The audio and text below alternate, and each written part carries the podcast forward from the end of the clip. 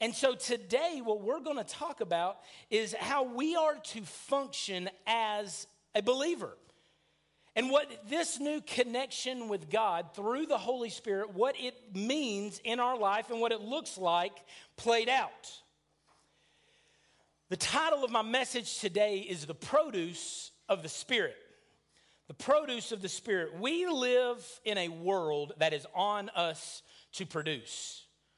We have to produce in the world that we live in. It is part of capitalism that we are to produce results in how we live our life. We are, as children, taught that we are to produce obedience. Right? We're to produce obedience. It's why we discipline our children when they stray from that, right? We're to produce obedience as a child. As a child, as you get into grade school, you are called to produce good grades. It is why, I'm not going to tell you who, but one of my children are playing out a sentence of grounding because they did not maintain that fruit, right? That result. And so we are required to maintain good grades. Uh, as you get older and then you have a job, you are to produce a paycheck. Things go awry quickly when we aren't producing a paycheck. As we get older and we have children, our goal is to produce well-adjusted kids, right? That love us still, hopefully, but they are not dependent on us for survival. If something were to happen to us, they can go on. Well-adjusted kids to be a success in the world. As a man, and ladies in here as well, we are called to produce a certain level of success, aren't we? Right? Whatever success looks like for you, whatever metric you use, you want to be successful in your job, in your uh, in your home. You want to be a success. And then as we even get older, our minds begin to shift to a different type of producing, producing a legacy. How will we be remembered long after we're gone? The world's teaching is to invest hard work to eventually get the results that you want, or the world at least expects from you. This is what we're called to do. And when someone doesn't meet these high, lofty standards of ours, we put them in one nice, neat little category. In Elmont, Alabama, we have a category that I would like to refer to as the Bless Their Heart category. Bless their heart, right? Because that's the phrase that we can use that softens the blow to communicate what we really are trying to communicate, don't we? Right? We say cute little things like, bless their heart, they're just dumber than a soup sandwich, right? That's a lick skillet expression. They're just as dumb as a soup sandwich, right? They're just, they don't, they, they, they're, they're, they're just dumb, right? Bless their heart. It softens the blow of, hey man, you're not very intelligent, right? Bless their heart. They're just as sorry as the day is long. Everybody, anybody ever heard that? Yeah, just as sorry as the day is long. Crowd participation is welcomed. All right. How about this? Bless their heart. They just can't help themselves, can they? Well, that one's a good one, right? Some of those have been formed into prayer requests that were really just gossiping about other people, right? Bless their heart. They just can't help themselves. How about this one? Bless their heart. They just don't have what it takes. Right?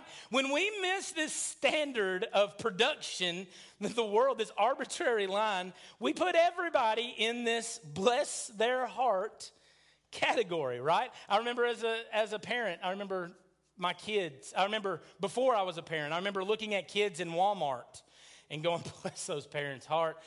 I, my kids ain't going to act like that. Well, guess what? As I got older, you know what I realized? Bless my heart. Yes, they will, right? That's what I, that's what I realized. And, and so here's what happens, right? As believers, we are called to produce as well. The Bible calls it fruit. We are called to produce. But here's the danger. Here's the danger. If I'm not careful, I will take my thirty-three plus years of carefully crafted Western ideology of the pursuit of life, love, liberty, and the pursuit of happiness, and I'll apply that to my thinking of my pursuit of Christ. that if I am to produce fruit, I must do it on my power and in my own strength. I've got to produce more fruit. And so if God has called me to produce fruit, I've got to read my Bible for a certain amount of time, right? I need to pray for a certain amount of time. I've got to increase that prayer. I need to serve this many people. I need to lead this many people to Christ, right? We begin to work on arbitrary metrics. And how about this? As a pastor, we can get into the trap of, if I am to produce fruit, I need to lead a church of a certain size. We all deal with this standard. Here's the problem. Galatians five. I learned in preschool, the fruit of the Spirit's not a coconut, right? Anybody sing that song? Y'all know? If you know, you know. Fruit of the Spirit's not a, not a coconut. The fruit of the Spirit is love, joy, peace, patience, kindness, goodness, faithfulness, gentleness, and self-control, right? Galatians five tells us that these are the fruit of the Spirit. You know what's interesting about the fruit of the Spirit? I'm going to shed some light on this. Dad joke, right, Cooper? Uh, here's the thing about the fruit of the Spirit. We are incapable of producing that in our own life. It don't matter how hard we try. You know what? To produce the Spirit-led fruit in our life, we are all in the bless your heart category. Every single one of us. Bless our hearts. We can't do it. I can't generate love, joy, peace, patience, kindness, goodness, faithfulness, and self-control. I, I can't generate those things on my own. It comes from another garden, right? There are certain fruits I can produce, but there's a certain, the fruit of the Spirit does not come from me. The problem with this line of reasoning is, regardless of what we possess physically, spiritually, we are firmly planted in the bless their heart category. And this is why Christ came. The Holy Spirit would change the game for us so that we could then produce fruit of the Spirit ourselves, being burdened in sin. This is what Christ did for us. And so what does it look like to bear spiritual fruit? Number one, God gives us, in John chapter fifteen, Jesus' words to his disciples and a perfect picture of a vineyard. Perfect, a beautiful picture of what it's like to produce fruit in our life. And the first thing that he brings attention to is the branch. John fifteen, verse, starting in verse one. I am the true vine, and my Father is the vine dresser. Every branch in me that does not bear fruit, he takes away, and every branch that does bear fruit, he prunes, that it may bear more fruit. Already you are clean because of the word I have spoken to you. Verse one, John chapter fifteen, Jesus drops a truth bomb, a theological bomb on his disciples. What does he say? He calls himself the true vine. Throughout the Old Testament, the vine was symbolic of Israel. Israel was the blind, was the vine, and God would bless anybody who was connected to the vine, who was a friend of the vine. God would bless. And so Israel would be the channel of God's blessing, one day leading to Jesus. The problem was, Isaiah tells us that the fruit that Israel produced was not fruit of the Spirit. It was bad fruit. It was terrible fruit, so much so that the vineyard had to be completely destroyed. And then Jesus says, I am the true vine, not Israel. I am the true vine. Connection to me will lead to blessings in Christ. Connection with God's chosen people was how the blessings of God were to be experienced. The problem is, Israel seldom produced good fruit. So a new vine was needed. Jesus would come, and he tells his disciples, if you will bear, if you will be connected to me as the true vine, you will bear fruit. Then he identifies two types of branches. Number one is the branch without fruit. The branch without fruit, Scripture tells us, is taken away. Now, there are other there are other interpretations of this. You can look to Tony Evans for another alternate interpretation of this. I tend to disagree with Tony Evans. He's a lot smarter than me, and so he would probably win. Uh, but uh, I, I believe a little bit differently. I believe that this in, this interpretation is telling us of the removal. There are those that will appear to be connected with Christ. There are those that will warm church pews. There are those that will come to small group. There are those that will be in men's and women's groups. There are those that will go on mission trips. There are those that look connected to Jesus, but they don't produce fruit, and the reason is because they're really not connected to Jesus. Whatever connection to Christ there is is superficial, and they don't produce fruit. Right? And so what happens to those things? They are taken away. He doubles down. Look at verse six. Jump down to verse six. If anyone does not abide in me, he is thrown away like a branch and withers. What happens to the, the branches that don't bear fruit? They, they are thrown away and withers, and the branches are gathered and thrown into the fire and burned. Right? This is condemning. This is not good news. Suffice to say, regardless of your interpretation of this passage, it suffice to say it is not a good thing to be a branch not bearing fruit. You are not truly connected to the vine. But then there's another branch, right? There's a branch that produces fruit that is pruned to bear more fruit. My mom, who has a, a significant green thumb, Uh, I will see her in the mornings when I was growing up, go out, and she would begin deadheading all of her plants. Those of you that are gardeners know what that is, right? All of the blooms, all of the fruit that is not good, they pluck off so that more attention can be given to the blooms, and what grows in its place is more beautiful and is not dead, right? And so even the branches that are bearing fruit, they are pruned to bear more fruit, right? To produce greater fruit in their lives, right? And so all the branches associate with godly things. However, the lack of production of fruit insists that they are not truly connected to the vine. And so the branch with fruit then is even pruned, right? That if we will remain in Christ, though not everything is comfortable, if we will endure the refining fire, the end result for us is that we will produce greater fruit if we remain in Him. But if we take this passage out of context, we are tempted to place all the emphasis on fruit. I need to bear fruit, bear fruit, bear fruit, bear fruit. I need to do, do, do, do, do. I need to do this, or I need to do that. I need to say this, or I need to say that. I need to go here, or I need to go there. This is not the point of John chapter fifteen. Seven times he says the words fruit. Seven times in this immediate context he says fruit. But here's the thing. This passage is not about bearing fruit. This passage as it relates to us is about the branches. Why? Because he says, I am the vine, you are the branches. So what is the goal of the branches? To say to bear fruit is to miss the point. It is the farmer's job, in your, in your notes, it is the farmer's business to produce. The farmer's business is production.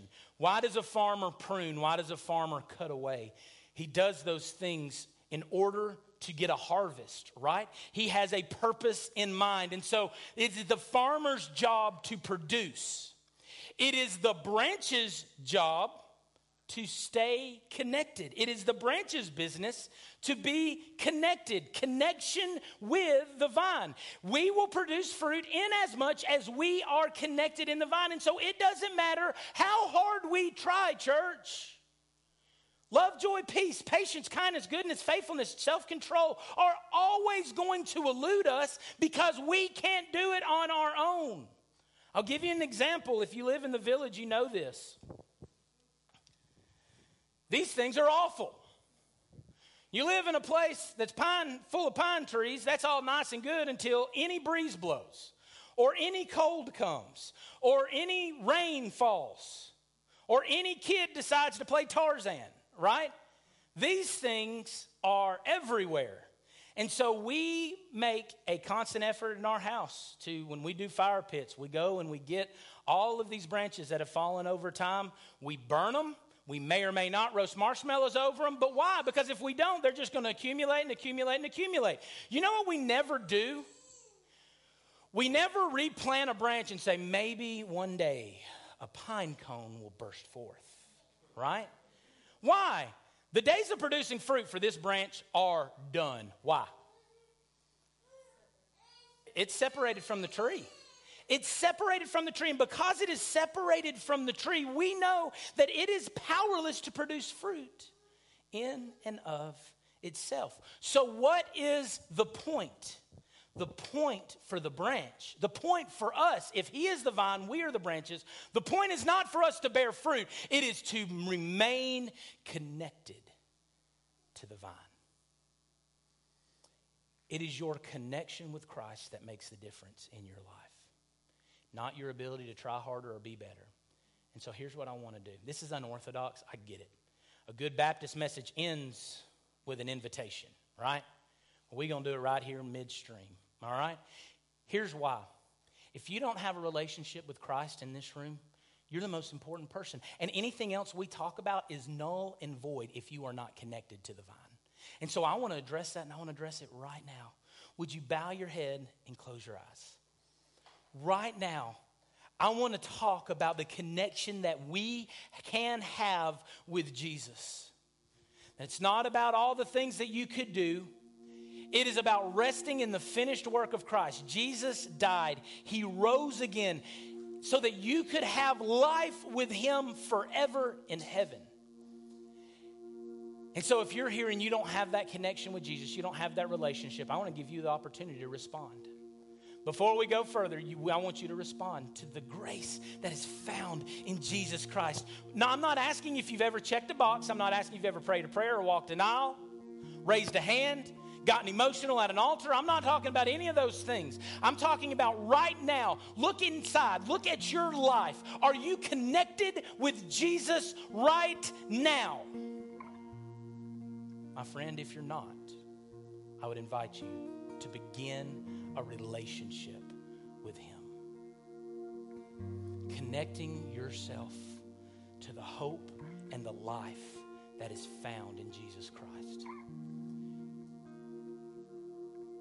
If you're here and you don't know Christ as your Lord and Savior, in the moment when I say amen, I want to call you to a response. I'll be here at the front. Would love to love to talk with you. Love to uh, get you to a counselor that would love to talk to you about how you can know that you have a relationship with Jesus. But we got to start here. We got to start here. And so if you need Christ today as your Lord and Savior, and you recognize that you are not in connection with him, you've never confessed your sins to him, you've never surrendered your life to his lordship, if you've never done that, today is the opportunity for you to be saved. Right now in the middle of this message. So in just a moment, we're going to pray and we're going to sing. I would invite you to come. Father, have your will and way in this time of invitation. May we sing, may we worship, but God, may we respond as you've called us. I pray for the one that's walking disconnected from you. God, I pray that you, through your grace, have pursued them, have brought them here to this moment, and they would make the decision to follow you as Lord and Savior. In Jesus' name we pray. Amen and amen. Would you stand to your feet as we sing? If you need to respond today, you need to receive Christ as your Savior, would you come as we sing? I hear the Savior say, thy strength don't put it off. Indeed is small. Would you come? Child doesn't matter what anyone else says. Would you come? Find in me thine all in all. Cause Jesus paid it all. All to him I owe. Left a crimson stain, he washed it white as snow. I need to receive Christ as my Lord and Savior. I need to make a decision for Christ. Would you come? Would you come? Lord, now indeed I find thy power and thine alone can change the leper's spot. Heart of stone.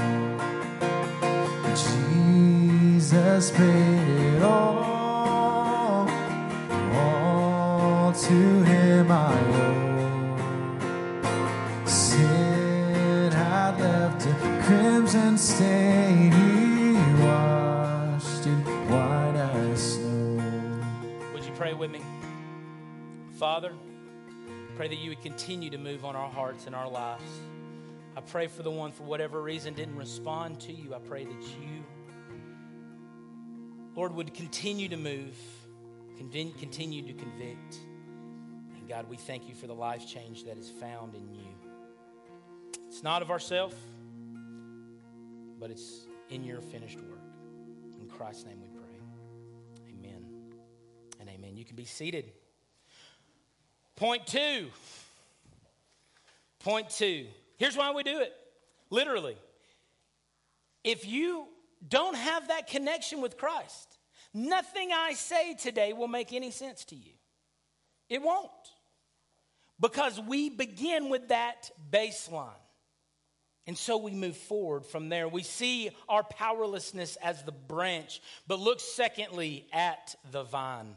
John fifteen, verse four, abide in me and I in you. As the branch cannot bear fruit by itself unless it abides in the vine, neither can you unless you abide in me. I am the vine, you are the branches. Whoever abides in me and I in him, he it is that bears much fruit. For apart from me, you can do, church, nothing. Do we believe that? Do I believe that? I don't know that I do. Do I truly believe that nothing I do is worth a hill of beans outside of my connection with Jesus? Because let me tell you, church, whether I say I believe it or not, my life is lived differently than that. My life is not lived. The priorities of my days are not spent thinking that apart from him, I can do nothing. We are called to abide in him. While fruit is an important word in our text today, seven times in the immediate context, there is one more word that is more important. It's the word abide. And abide, this word abide, meno, in the Greek language, means to continue or to stay or to reside, right? It's like the difference between dating somebody and then marrying them and living in the same house, right? Funny how you find out more about people when they don't have to put on the dog for a couple hours. That's another lick skillet expression. They ain't got to put on the dog for a little bit, and then they can go back to who they actually are. You're living with them, so you get the full picture. That was an appropriate time not to say amen, so very good. Y'all passed. Here's the thing. When we abide in Christ, right, we are to remain in him. You know what's amazing about that is every time we see the word abide, you know what we also see? The word in. Abide in me, not with me. Remember, Jesus is changing this. It's not about followers being where I'm at. Now it is about me being in the followers. It is about me taking up residence, abiding with my followers. And so we are to, they are, he is to abide in us. Jeremiah thirty-one, right?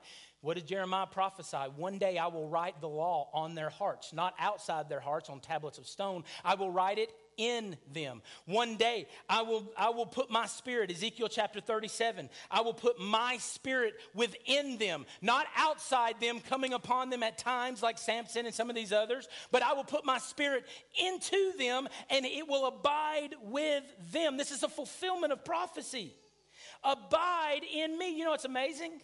The word abide in the book of John, eleven times in this passage.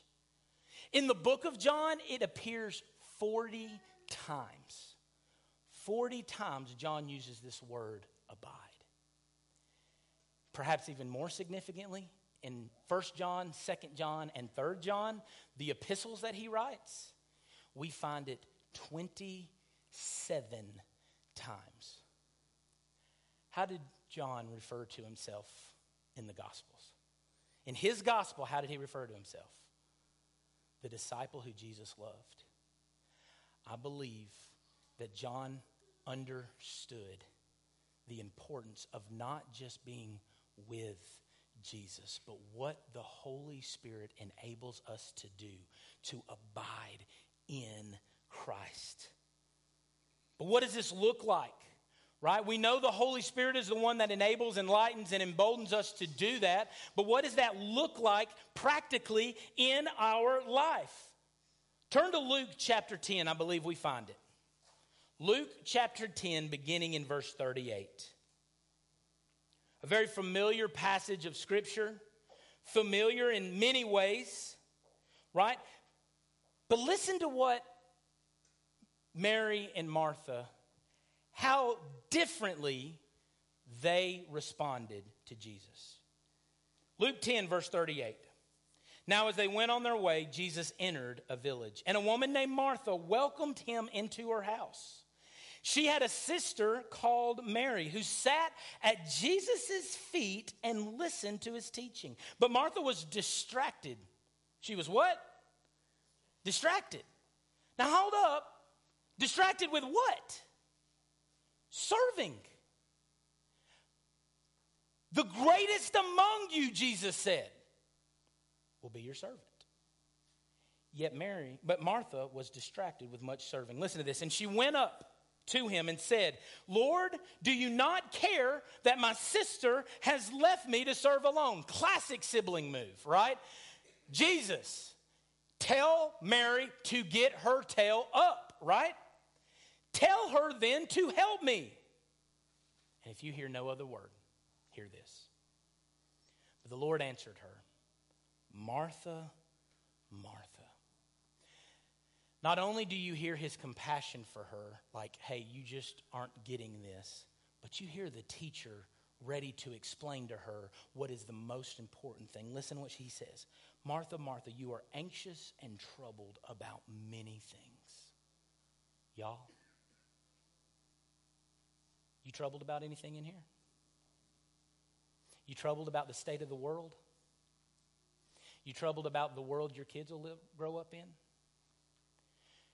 You troubled about how you're going to make ends meet with these gas prices? You troubled about burning the candle at both ends? Martha, you are troubled about many things. Look what she says next. But one thing is necessary. One thing, I love what the N I V says, one thing is needed. One thing. One thing. Can you imagine if somebody told you when you first started out as a Christian, hey, listen, don't worry about all the details and all the overwhelming things that people tell you you have to do to become a Christian. The one thing, one, you only got to do one thing. Well, shoot. Sign me up. My whole life I'm doing a billion things. One thing? Sure. One thing is needed. And doing all the stuff for Jesus, Martha missed Jesus. What did it say? Mary has chosen the good portion. She's chosen the one thing. You've chosen all the periphery stuff that I could have handled under my own power. I read this in my quiet time this week, and I want to read to you what my journal entry looked like that day. I believe it was Tuesday. See if this doesn't put in perspective for me and you. What could Martha have needed to do that was more important than taking Jesus in? Just being with Jesus. More practically, what need was she delusional enough to think she could address that Christ could not have more efficiently and completely met? What food? What was the family recipe that she was trying to make that would have satisfied more than the bread of life that was there meeting in her home? What drink could she have prepared that would have provided more refreshment than the fountain of living water? What space in her home could she have been trying to clean up real quick before Jesus got serious about stuff that the master could not, the purifier of her heart, could not have instantly made spotless? Jesus possessed all of that power, proven in his very nature. So then I made a turn and I began to think about myself. What about me as pastor? What are things that I do like Martha that I need to trust God for? I'm concerned. I'm troubled about a lot of things like leading the church that God has called me to lead. What leadership could I could ever could I ever hope to bring to the table that the King of all kings, you know, the King that leads the kings, if the kings have resume to lead, the King of all kings, Dern Tootin, has has the resume to lead. What leadership could I ever hope to bring to the table that the King of all kings would not be more qualified to bring? What wise words could I ever offer someone that have not already been uttered by the wonderful counselor? What vision? That's a concern of mine. Where are we going as a church? What are we going to do? What does the next five, ten, fifteen, twenty years look like for Lindsay Lane North? What vision could I ever cast for this church that the Alpha and the Omega has not already seen but has preordained to happen? What sermon could I possibly preach that the Word made flesh has not only spoken on, but has perfectly lived out as well? What act of service in our community could I complete that would touch what the suffering servant has already seen into completion? What semblance or standard of good could I possibly muster that a holy, not a good God, a holy God, meaning good to its maximum, right? To an undiscernible, unimaginable maximum, a holy God has not already achieved. No, guys, if we think about this, the only fruit worth producing will come from His vine, not our branch. Not from us. But what about you? What is it that troubles you? What is it that you struggle with? What wealth could you accumulate that the God who owns the cattle on a thousand hills and the hills the cattle are on, my old preacher used to remind me, that He could not provide for you? He is our provider. It is in His nature. What fame, what fame or acclaim could we ever hope to acquire that the famous one of heaven has not already surpassed? What power, what power could we ever hope to wield, right, that the God of heaven's armies has already surpassed? What care could you possibly provide for your kids? What watch care over your kids? What safety could you give to your kids or your loved ones that the Holy Father, who has counted the number of hairs on their head, could not do for you? Why do we think we can't trust Him with that? He is our heavenly Father, and He loves us completely. What love could you show anyone that the lover of your soul has not already exemplified? What could you demonstrate in your marriage that the God of covenant has not already demonstrated? What future could you create for yourself that the one who can do immeasurably more than we could ever ask or think not make brighter? And what could you achieve on your own power that the crucified Christ has not already achieved for me and for you? No, church, it is abundantly clear that if we are to see fruit that is worth anything in our life, it's not going to come because we work real hard. There is no pulling up of your bootstraps that will ever get you to Christ-likeness. If you are to bear fruit, it is not going to come from you. It's going to come from His vine. It's the farmer's job to produce fruit in our lives. It is our job to remain connected to the one that is the source of that.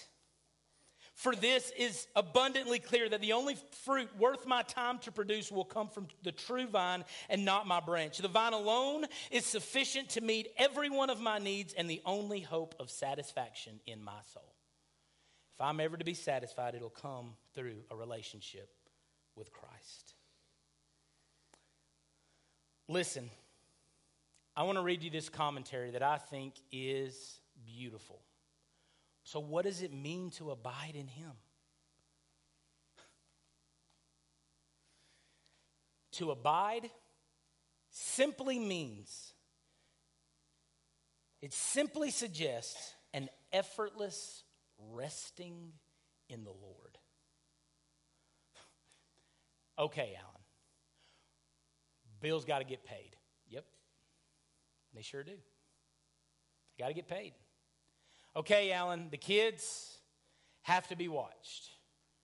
Career has to be maintained.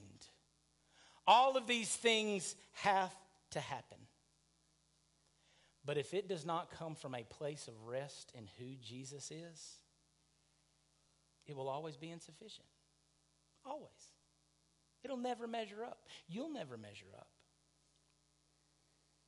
To abide seems to suggest an effortless resting in the Lord, confident in the promised union between the vine and the branches. My job then is to remain in Him. My job is to worship Him. Guess what, y'all? We don't have to do what's already been done. Jesus did it all. We just sang it. Jesus paid it all. Do we believe that? If we believe that, if He paid it all, then guess what? We're off the hook if we will be connected to Him. If we will but be connected to the vine, God will produce the fruit necessary in our life. Unfortunately, the church is God's plan, in your notes, to cultivate worshipers of God, not just workers for God. The church is God's plan to cultivate worshipers of God, not just workers for God. And so let's look finally at the fruit. Verse seven. If you abide in me and my words abide in you, ask whatever you wish, and it'll be done for you. By this my Father is glorified, that you bear much fruit and so prove to be my disciples. You know how we experience prayer that works? We abide in Him. And when we abide in Him, it's amazing how God changes our hearts for all the things that we thought were so important. Our heart begins to transform. When we read God's word, out of our affection and love for Him, not out of our obligation because it's the demand that is placed upon us, good Christians read their Bibles. When we recognize it for what it is, we do it out of gratitude. We do it out of a thankful heart. We worship God rather than just do things for God. To understand this is to understand that a quiet time is the, in the Word is not just a spiritual activity in your day, but a time when we crawl up in our Father's lap. We hear a word from Him. Do we see that when we sit down at the dinner table and say, God, I want you to speak to me? Like, do we do we recognize that as crawling up into His lap to be intimate with Him, to hear a word, especially for us from Him? To understand this is to refuse to limit prayer to the time to get God to rubber stamp all the plans that you've already made for your day, but as a time to tap into the Holy Spirit's divine agenda for your life. No, no, no, God, I don't want what I want with today. Lead me. Lead me. And it's amazing how every one of the needs will be met. What does He say? My Father is glorified that you bear fruit and you prove to be my disciples. In your notes, the great fruit of our life is Christ-likeness. That's the fruit we produce. Christ-likeness. Likeness. And if the great fruit of our life is Christ's likeness, then the great source of our life must be Christ. This is not rocket science, but it is mind-blowing. What did Jesus say at the very beginning? I am the vine. So what is the vine going to produce? Well, let me say it another way. What's the trunk of an apple tree going to produce on the branch of the apple tree? Apples, right? So if Christ is the vine, what is going to be produced in the branch? Christ likeness. Those things, those attributes, the nature of Christ that we cannot produce in and of ourselves. And by the way, this is exactly what happened in the New Testament. The Holy Spirit was a game changer for the church. game changer.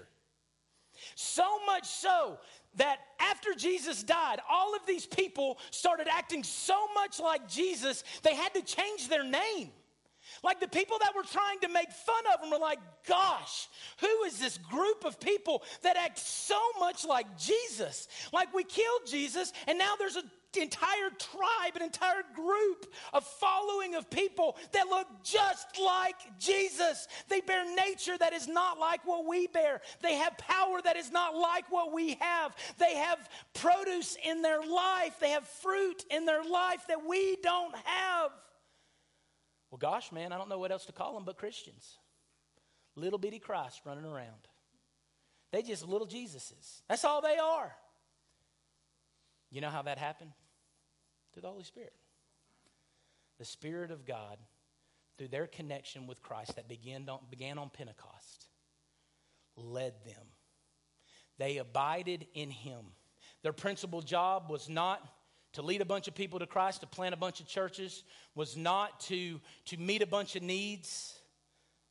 The one thing that was needed, abide in me.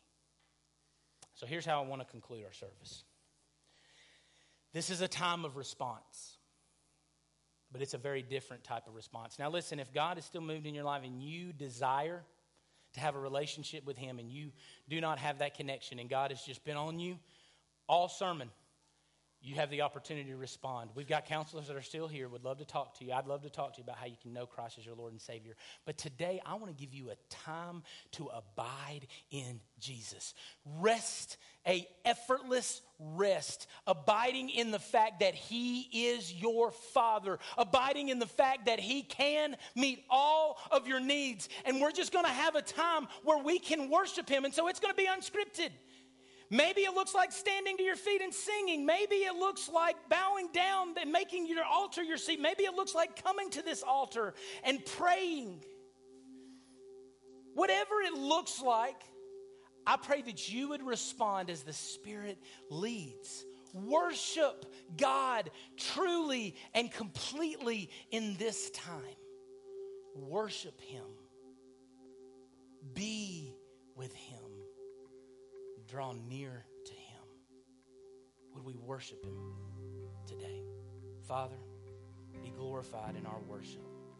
May we abide in you. We love you. We thank you for what you have done for us. Forgive us where we've made it about us. God, let us just draw in to the one. Let us be connected. Lord, we love you and we praise you.